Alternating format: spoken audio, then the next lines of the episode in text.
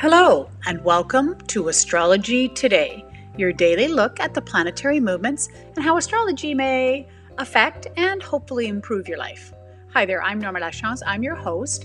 I'm a life coach, a mathemagician, and an inspired astrologer. And you've joined me for a look at the daily transit for Thursday, June 4th, 2020.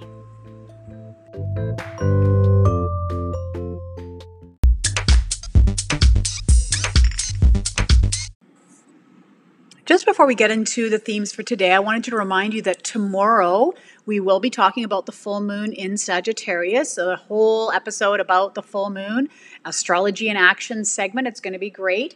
I am going to, however, give you a bit of homework so it applies to you and you can really listen in with your own chart in mind. As the uh, full moon is occurring at 15 degrees Sagittarius, and so your job is to figure out where that is on your chart. So maybe it's close to a planet that you have there.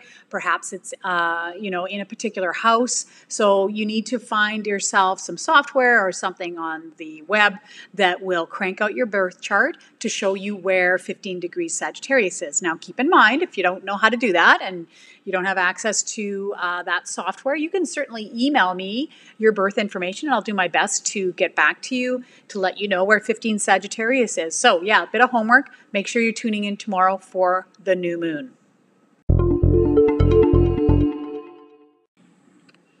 I'm pretty sure I said that tomorrow is a new moon. That's not right. It's a full moon tomorrow. So, yeah, full moon in Sagittarius. So let's carry on with our chat about the moon. The moon has now moved into Sagittarius. And so you Sagittarius folk out there might feeling be feeling a bit more emotional. Those emotions might be right at the surface for you over the next day or so, especially through the uh, full moon that's happening tomorrow. And all you fire signs might also be kind of uh, feeling a little bit more reactionary, a little bit more emotional. In general, when the moon is in Sagittarius, we can say that that's a nice lift in mood for all of us. Sagittarius is a positive sign, fire sign. It kind of gives us a nice spark and a lift. You know, we may be feeling uh, that we have a bit more direction in life, a bit more, uh, we're feeling a bit more empowered, a bit more enthused about what life has to offer us. We definitely have these lingering squares that are not going anywhere soon, uh, both of them having to do with the sun which represents our identity, our purpose, you know, kind of what we're striving towards in our life. It's that hero um, that we hopefully uh, exude out into the world, that sense of ourselves that we're standing up for something, that it's really our purpose, you know.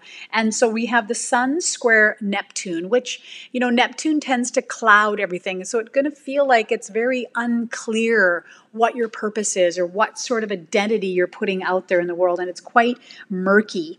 I would put this together with this conjunction that we also have with Venus, the uh, Sun's uh, conjunct Venus, which is really about having love for yourself, having patience for yourself and compassion in this kind of unclear time when things are feeling fairly murky. Now, this is definitely on the forefront for Geminis. We are a full on Gemini season here, and the sun being in Gemini, it's definitely going to affect those folks and also be challenging to those that are directly across from Gemini, which is Sagittarius.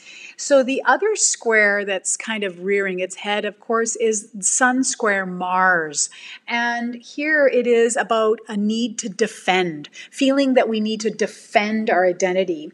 You know, given that Mars is in Pisces, it's kind of an interesting placement. You know, Mars is this fiery, you know, uh, defense, warring planet that's very uh, energetic, and Pisces is water very flexible, you know, just kind of wanting to include everyone. And so, really, what I see here, there's a huge sacrificial nature to Pisces. And so, with the sun, uh, square Mars, there may be some desire here to sacrifice the identity for the greater good or sacrifice our individuality for the collective. And I'm thinking about all of these protests that are going on right now and that people are kind of putting aside their own personal agendas, hopefully, and thinking about the collective and thinking about equality and egalitarian type of philosophies where we are all equal, we are all of the same.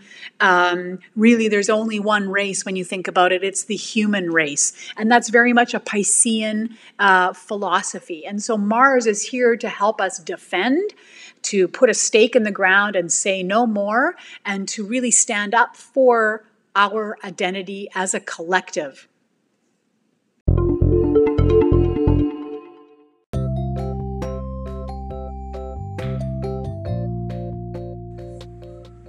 Thanks so much for joining me again today. Uh, the pod is dropping a little bit later than usual, so thanks for sticking with it. I'm here every day, hopping up on my astrological soapbox and giving you my insights of what I think is happening with the planets out there. You know, keep in mind that I do fun stuff like horoscopes once a month, and I have this new segment now, Astrology in Action. If you ever want to, you know, reach out and ask an astrological question, please do. Astrology Diva, that's D V A, at gmail.com is where to reach me via email, or you can leave me a voice message on Apple, Anchor, or Spotify, and I'm happy to include the audio or not in an upcoming podcast. Have yourselves an amazing Thursday, and I will speak to you again soon.